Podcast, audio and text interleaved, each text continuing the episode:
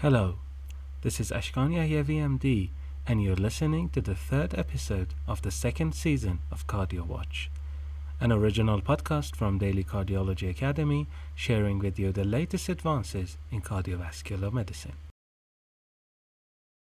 As promised before, in this episode and the next one, we'll continue to have a look on the landmark trials presented during the American College of Cardiology Congress 2022. The number of these important trials is beyond our time to cover, but I've tried to choose those with important clinical implications for your current practice. Let's begin now.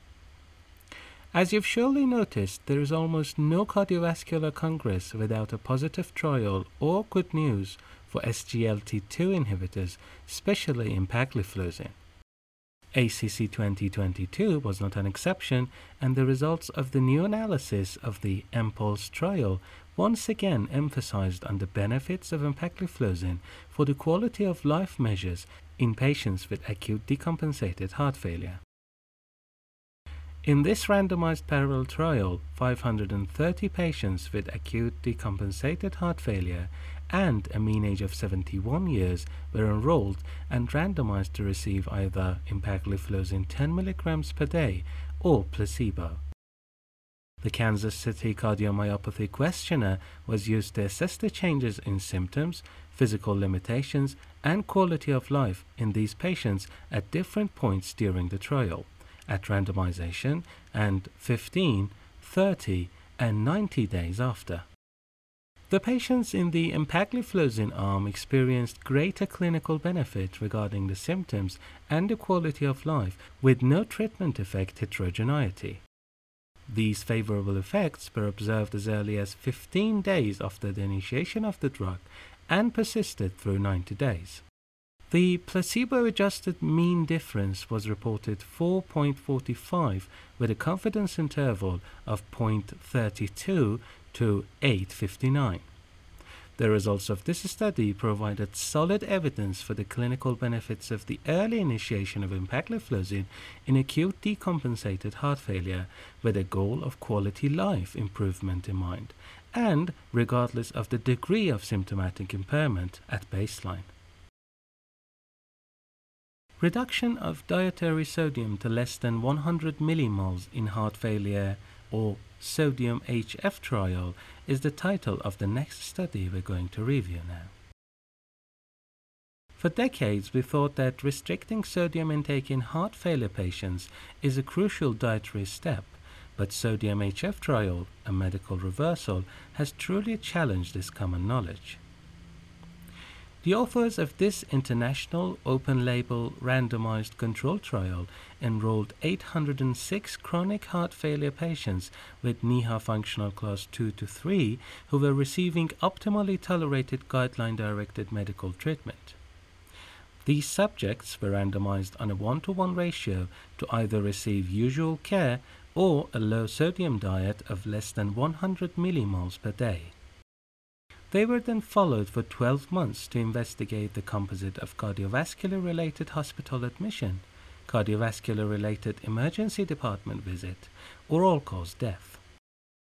The median sodium intake decreased from 2,286 milligrams per day to 1,658 milligrams per day in the low sodium group, while this figure didn't change much in the usual care arm of the study.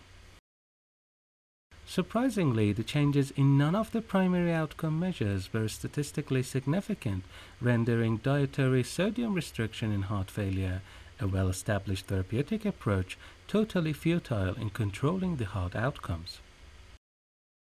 As Carl Sagan, an American astrophysicist, once said, science is a way of thinking much more than it is a body of knowledge. Medical reversals such as sodium HF trial remind us of this fabulous and beautiful characteristic of science once again.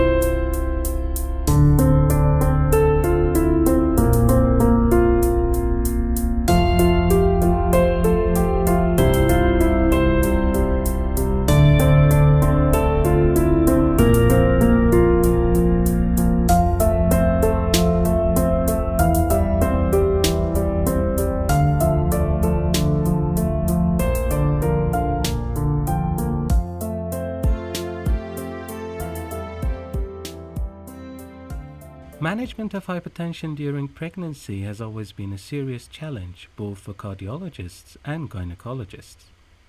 The lack of well conducted large trials about antihypertensive medications in pregnant women due to complicated moral aspects of such studies makes the clinical decision even harder in this population. Traditionally, hypertension is not treated in pregnant women unless it's classified as severe meaning that the patient has a systolic blood pressure over or equal to 106 millimeters of mercury or a diastolic blood pressure over or equal to 105 millimeters of mercury. But a vast majority of hypertensive pregnant patients fall in the mild hypertension category with systolic and diastolic blood pressures way below the figures above. The authors of CHAP trial have investigated the benefits and safety of antihypertensive treatment in this group of patients. A total of 2,408 pregnant women at a gestational age of less than 23 weeks and with singleton fetuses were enrolled in this open label, multi-center randomized trial. All of these subjects suffer from mild chronic hypertension and those with severe hypertension were excluded. The patients were randomized to receive either usual care or antihypertensive medications recommended in pregnancy. The primary outcome of this study was a composite of preeclampsia with severe features, medically indicated preterm birth at less than 35 weeks gestation, placental abruption, or fetal neonatal death.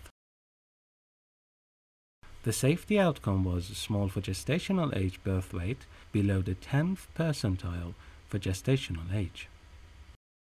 Secondary outcomes included composites of serious neonatal or maternal complications, preeclampsia, and preterm birth.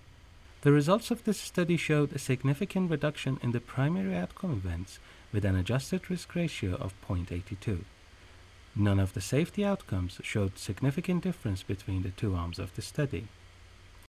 Overall, it seems that initiating antihypertensive medications in pregnancy before the patient enters the severe hypertension category has significant clinical benefits. Many more trials with such designs are needed to clarify the treatment plan in a challenging subgroup of cardiovascular patients pregnant women. The final study of this episode is entitled Efficacy of Diltiazem to Improve Coronary Vasomotor Dysfunction in Non-Obstructive Coronary Artery Disease or the EDIT CMD trial.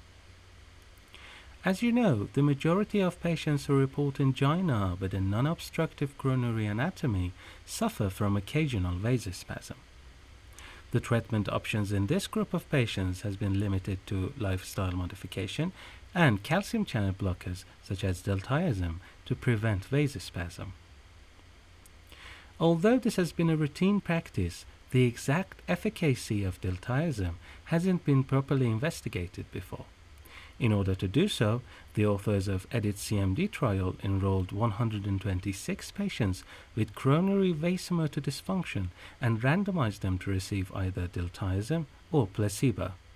The efficacy of diltiazem was assessed using repeated coronary function testing, Seattle Angina Questionnaire, and Research and Development Questionnaire 36 for quality of life assessment. Repeated coronary function testing did not show any significant difference between the two arms of the study. Neither did the results of Seattle Angina Questionnaire and Research and Development Questionnaire 36, showing that diltiazem, although being used as standard practice in angina with non-obstructive coronary artery disease, has no significant effect on coronary function, frequency of angina, or quality of life. This negative trial raises an urgent need for the development of newer pharmacologic approaches to the treatment of angina in this important subgroup of ischemic heart disease patients. Thank you for listening to CardioWatch. You can find us on SoundCloud, Castbox, or dailycardiology.com. Please share your thoughts and views with us on our Instagram account.